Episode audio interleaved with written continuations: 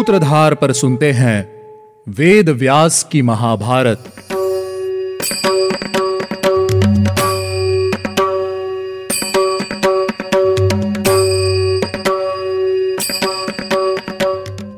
Hello listeners स्वागत है आपका वेद व्यास की महाभारत के सीज़न फाइव में। उम्मीद है आपको हमारे एपिसोड सुनने में उतना ही आनंद आ रहा होगा, जितना आनंद हमें इन्हें आपके लिए बनाने में आता है। वेद व्यास की महाभारत में आप सुनते हैं। गीता प्रेस गोरखपुर द्वारा प्रकाशित महाभारत कथा। मैं हूँ आपके साथ आपकी सूत्रधार मान्या शर्मा। आज हम शुरुआत करेंगे हमारे इलेवेंथ एपिसोड की। इस एपिसोड में होगी राजसूय यज्ञ की समाप्ति। और साथ ही मैं आपको बताऊँगी भगवान वेद व्यास की भविष्यवाणी के विषय में। लेकिन उससे पहले चलिए लेते हैं एक छोटा सा रिकैप पिछले एपिसोड में हमने शिशुपाल की कथा सुनी थी। जन्म के समय शिशुपाल चार भुजाओं और तीन नेत्रों के साथ जन्मा था। श्री कृष्ण को देखकर उस बालक की दो अधिक भुजाएँ गिर गई और ललाट व्रति नेत्र ललाट में ही लीन हो गया था। श्री कृष्ण ने शिशुपाल के सौ अपराध क्षमा करने का वचन दिया था। इंद्रप्रस्थ की सभा में शिशुपाल के वे सभी अपराध पूर्ण हो गए थे। जिसके बाद भगवान श्री कृष्ण ने सुदर्शन चक्र का स्मरण किया और उस चक्र से शिशुपाल का सर धड़ से अलग कर दिया। चलिए, अब मैं आपको ले चलती हूँ इंद्रप्रस्थ की उसी सभा में। उस समय शिशुपाल के मृत शरीर से एक उत्कृष्ट तेज निकलकर ऊपर की ओर उठा। उस तेज ने श्री कृष्ण को प्रणाम किया और उसी समय उनके भीतर प्रविष्ट हो गया। श्री कृष्ण के द्वारा शिशुपाल के मारे जाने पर सारी पृथ्वी हिलने लगी। बिना बादलों के आकाश से वर्षा होने लगी और प्रज्वलित बिजली टूट टूट कर गिरने लगी। उस समय का वर्णन करना कठिन है। यह सब देखकर वहाँ उपस्थित सभी राजा मौन रह गए। वे बस बार बार श्री कृष्ण के मुख की ओर देखते, वहीं कुछ राजा यह सब देखकर क्रोधित होते और दांत भींचते बाकी नरेश उनकी प्रशंसा करते और उनकी स्तुति करते हुए उनकी शरण में चले गए। युधिष्ठिर ने अपने भाइयों से कहा, दमघोष पुत्र वीर राजा शिशुपाल का अंतिम संस्कार बड़े सत्कार के साथ करो। इसमें देर न लगाओ। पांडवों ने भाई की उस आज्ञा का यथार्थ रूप से पालन किया। उस समय राजा युधिष्ठिर ने वहाँ आए हुए भूमिपालों के साथ चेदी देश के राज सिंहासन पर शिशुपाल के पुत्र का राज्य अभिषेक कर दिया, जिसके बाद युधिष्ठिर का वह संपूर्ण समृद्धियों से भरा पूरा राजसूय यज्ञ राजाओं की प्रसन्नता को बढ़ाता हुआ अनुपम शोभा पाने लगा। उस यज्ञ का विघ्न शांत हो गया था। अब उसका सुख पूर्वक आरंभ हुआ। भगवान श्री कृष्ण से सुरक्षित होने के कारण उस यज्ञ में कभी अन्न की कमी नहीं हो पाई। उसमें सदा पर्याप्त मात्रा में भक्ष्य, भोज्य आदि सामग्री प्रस्तुत रहती थी। इस प्रकार उस यज्ञ का कार्य चलने लगा। उस यज्ञ में कोई भी ऐसा सदस्य नहीं था, जो वेदों के छहों अंगों का ज्ञाता, बहुश्रुत, अध्यापक पाप रहित क्षमाशील और सामर्थ्यशील न हो। यज्ञ के बीच में अवसर मिलने पर व्याकरण शास्त्र के ज्ञाता विद्वान पुरुष इतिहास, पुराण तथा सभी प्रकार के उपाख्यान सुनाया करते थे। उस यज्ञ में सभी राजा जो जो रत्न और धन लेकर आए थे, उन सभी को राजा युधिष्ठिर ने ब्राह्मणों की सेवा में समर्पित कर दिया।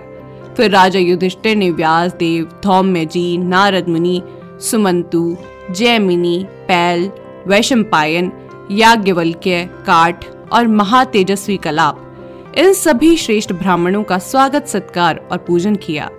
इस प्रकार यज्ञ समाप्ति के समय राजा युधिष्ठिर ने अंत में लक्ष्मीपति भगवान श्री कृष्ण बलदेव और भीष्म आदि का पूजन किया। इस प्रकार भगवान श्री कृष्ण ने शुरू से लेकर अंत तक उस यज्ञ की रक्षा की। यज्ञ की समाप्ति के बाद राजाओं का समुदाय युधिष्ठिर के पास आया और उनसे इस प्रकार बोला, राजन, बड़े सौभाग्य की बात है, आपने सम्राट पद प्राप्त कर लिया है। आपने हम सभी का आदर सत्कार किया है। अब हम आपसे जाने की अनुमति लेना चाहते हैं। अब हम अपने अपने राज्य वापस जाएँगे। राजाओं की यह वचन सुनकर युधिष्ठिर ने भाइयों से कहा, ये सभी नरेश प्रेम से हमारे यहाँ पधारे थे। तुम इन सभी राजाओं को सम्मान सहित नगर की सीमा तक पहुँचा आओ। भाई की बात मानकर मांडव एक एक करके सभी राजाओं के साथ गए। सभी राजाओं के जाने के बाद श्री कृष्ण ने युधिष्ठिर से कहा, गुरुनंदन, मैं आपकी आज्ञा चाहता हूँ। अब मैं द्वारिकापुरी को जाऊँगा। सौभाग्य से आपने सभी यज्ञों में उत्तम राजसूय यज्ञ को संपन्न कर लिया है।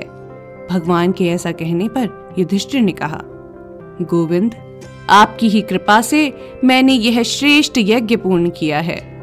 मैं आपको जाने के लिए कैसे कह सकता हूँ? मैं आपके बिना कैसे प्रसन्न हो सकता हूँ, गोविंद? परंतु मैं जानता हूँ कि आपका द्वारका जाना भी आवश्यक है। अब श्री कृष्ण युधिष्ठिर को लेकर अपनी बुआ कुंती के पास गए और प्रसन्नता पूर्वक बोले, बुआ जी, आपके पुत्रों ने अब साम्राज्य प्राप्त कर लिया है। उनका मनोरथ पूर्ण हो गया है। वे सबके सब धन और रत्नों से संपन्न हो गए हैं। अब तुम इनके साथ प्रसन्नता पूर्वक रहो। यदि आपकी आज्ञा हो तो मैं द्वारका जाना चाहता हूँ। बुआ से आज्ञा लेकर श्री कृष्ण सुभद्रा और द्रौपदी से मिले और मीठे वचनों से उन दोनों को प्रसन्न किया। अब भगवान श्री कृष्ण द्वारका की ओर जा रहे हैं और धर्मराज युधिष्ठिर पैदल ही वसुदेव के पीछे पीछे चल रहे हैं। श्री कृष्ण ने दो घड़ी के लिए अपने रथ को रोका और युधिष्ठिर से कहा, राजन, आप सदा सावधान होकर प्रजाजनों के हित में लगे रहें। ऐसा कहकर श्री कृष्ण युधिष्ठिर से आज्ञा लेकर द्वारका चले गए और युधिष्ठिर वापस अपनी राजधानी को लौट गए। श्री कृष्ण के चले जाने के बाद राजा दुर्योधन और शकुनी दोनों इंद्रप्रस्थ में ही ठहरे रहे। अब शुरुआत होगी द्युत पर्व की। यज्ञ समाप्ति के बाद भगवान वेद व्यास राजा युधिष्ठिर के पास आए। उन्हें देखकर सभी पांडव हाथ जोड़कर खड़े हो गए और आसन आदि समर्पित करके उन्होंने व्यास जी का यथावत पूजन किया। भगवान व्यास ने युधिष्ठिर से कहा, पुत्र, बैठ जाओ। बड़े आनंद की बात है। तुमने परम दुर्लभ सम्राट का पद प्राप्त कर लिया है।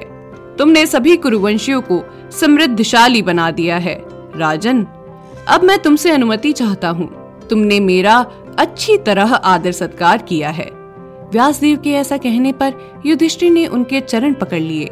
और उन्हें प्रणाम किया और कहा, भगवान, मेरे मन में एक भारी संशय है। आपके सिवा कोई दूसरा ऐसा व्यक्ति नहीं है जो इसका समाधान कर सकता है। पितामह, नारद मुनि ने स्वर्ग, अंतरिक्ष और पृथ्वी विषयक ये तीन प्रकार के उत्पाद बताए हैं। क्या शिशुपाल के मारे जाने से वे महान उत्पाद शांत हो गए हैं? उत्तर देते हुए व्यासदेव ने कहा त्रयोदश समाराजन उत्पातां फलं महत्। सर्वक्षत्रविनाशाय भविष्यति विशां पते। त्वामेकं कारणं कृत्वा कालेन भरतर्षभ, समेतं पार्थिवं क्षत्रं क्षयं यास्यति भारत। दुर्योधनापराधेन भीमार्जुन बलेन च। अर्थात, राजन, उत्पातों का महान फल तेरह वर्षों तक हुआ करता है। इस समय जो उत्पात उत्पन्न हुआ है, वह समस्त क्षत्रियों का विनाश करने वाला होगा। एकमात्र तुम ही को निमित्त बनाकर यथा समय राजाओं का समूह आपस में लड़कर नष्ट हो जाएगा। क्षत्रियों का यह विनाश दुर्योधन के अपराधों से तथा भीमसेन और अर्जुन के पराक्रम से संपन्न होगा। ऐसी भविष्यवाणी करके भगवान व्यास देव जी ने कहा, राजन तुम रात के अंत में भगवान शंकर के दर्शन करोगे, जो नीलकंठ भव, स्थाणु, कपाली, त्रिपुरांतक, उग्र, रुद्र, पशुपति, महादेव, उमापति, हर, शर्व, वृष, पिनाकी तथा कृतिवासा कहलाते हैं। उन भगवान शिव की कांति कैलाश शिखर के समान उज्जवल होगी। वे ऋषभ पर आरूढ़ हुए सदा दक्षिण दिशा की ओर देख रहे होंगे। राजन तुम्हें इस प्रकार ऐसा स्वप्न दिखाई देगा, किंतु उसके लिए तुम्हें चिंता नहीं करनी चाहिए। तुम्हारा कल्याण हो। अब मैं कैलाश पर्वत पर जाऊँगा। तुम सावधान होकर पृथ्वी का पालन करो। ऐसा कहकर भगवान व्यास अपने शिष्यों के साथ कैलाश पर्वत पर चले गए। अहो, देव का विधान पुरुषार्थ से किस प्रकार टाला जा सकता है? महर्षि ने जो कुछ कहा है, वह निश्चय ही होगा। यही सब बात सोचते सोचते युधिष्ठिर ने अपने सब भाइयों से कहा, भाइयों, महर्षि व्यास ने मुझसे जो कहा है, उसे तुम सब लोगों ने सुना है ना? उनकी उस बात को सुनकर मैंने मरने का निश्चय कर लिया है। तात, यदि समस्त क्षत्रियों के विनाश में विधाता ने मुझे ही निमित्त बनाने की इच्छा की है, काल ने मुझे ही इस अनर्थ का कारण बनाया है तो मेरे जीवन का क्या प्रयोजन है? राजा के मुख से ऐसी बातें सुनकर अर्जुन ने उत्तर दिया, राजन, इस भयंकर मोह में न पड़िए। यह बुद्धि को नष्ट करने वाला है। महाराज, अच्छी तरह सोच विचार कर आपको जो कल्याणकारी जान पड़े, आप वह कीजिए। तब युधिष्ठिर ने अपने सब भाइयों से व्यास देव जी की बातों पर विचार करते हुए कहा, तात, तुम लोगों का कल्याण हो। भाइयों के विनाश का कारण बनने के लिए मुझे तेरह वर्षों तक जीवित रहने से क्या लाभ? यदि जीना ही है तो आज से मेरी यह प्रतिज्ञा सुन लो। मैं अपने भाइयों तथा दूसरे राजाओं से कभी कड़वी बात नहीं बोलूँगा। बंधु बांधवों की आज्ञा में रहकर प्रसन्नता पूर्वक उनकी मुँह मांगी वस्तुएँ लाने में संलग्न रहूँगा। इस प्रकार समान बर्ताव करते हुए मेरा अपने पुत्रों तथा दूसरों के प्रति भेदभाव न होगा, क्योंकि जगत में लड़ाई झगड़े का मूल कारण भेदभाव ही है। सबका प्रिय करते हुए मैं संसार में निंदा का पात्र नहीं हो सकूँगा। अपने बड़े भाई की यह बात सुनकर सब पांडव उन्हीं के हित में तत्पर हो सदा उनका अनुसरण करने लगे। धर्मराज ने अपने भाइयों के साथ भरी सभा में यह प्रतिज्ञा करके देवताओं तथा पितरों का विधि पूर्वक तर्पण किया। समस्त क्षत्रियो के चले जाने पर कल्याण में मांगलिक कार्य पूर्ण करके राजा युधिष्ठिर ने मंत्रियों के साथ अपने उत्तम नगर में प्रवेश किया। वहीं दुर्योधन और शकुनी ये दोनों उस रमणीय सभा में ही रुक गए। आज के इस एपिसोड में बस इतना ही। अगले एपिसोड में हम जानेंगे कि क्या सच में द्रौपदी ने दुर्योधन का उपहास किया था या नहीं।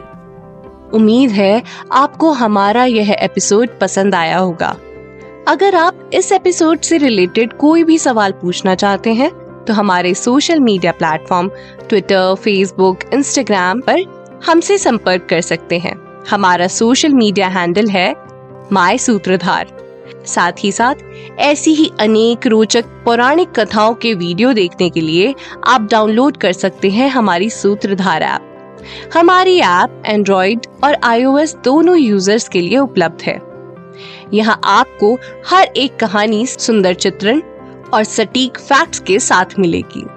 इसके अलावा आप श्री राम कथा मिनी टेल्स पॉडकास्ट हिंदी और इंग्लिश नल दमयंती प्रेम कथा, हिंदी इंग्लिश तथा ऐसी ही अनेक कहानियाँ अपने मनपसंद ऑडियो प्लेटफॉर्म पर सुन सकते हैं। लिंक आपको डिस्क्रिप्शन में मिल जाएगा। मैं आपकी सूत्रधार मान्या शर्मा, मिलूँगी आपसे अगले एपिसोड में। याद रखिएगा। हम हर सोमवार और शुक्रवार आपसे मिलते रहेंगे।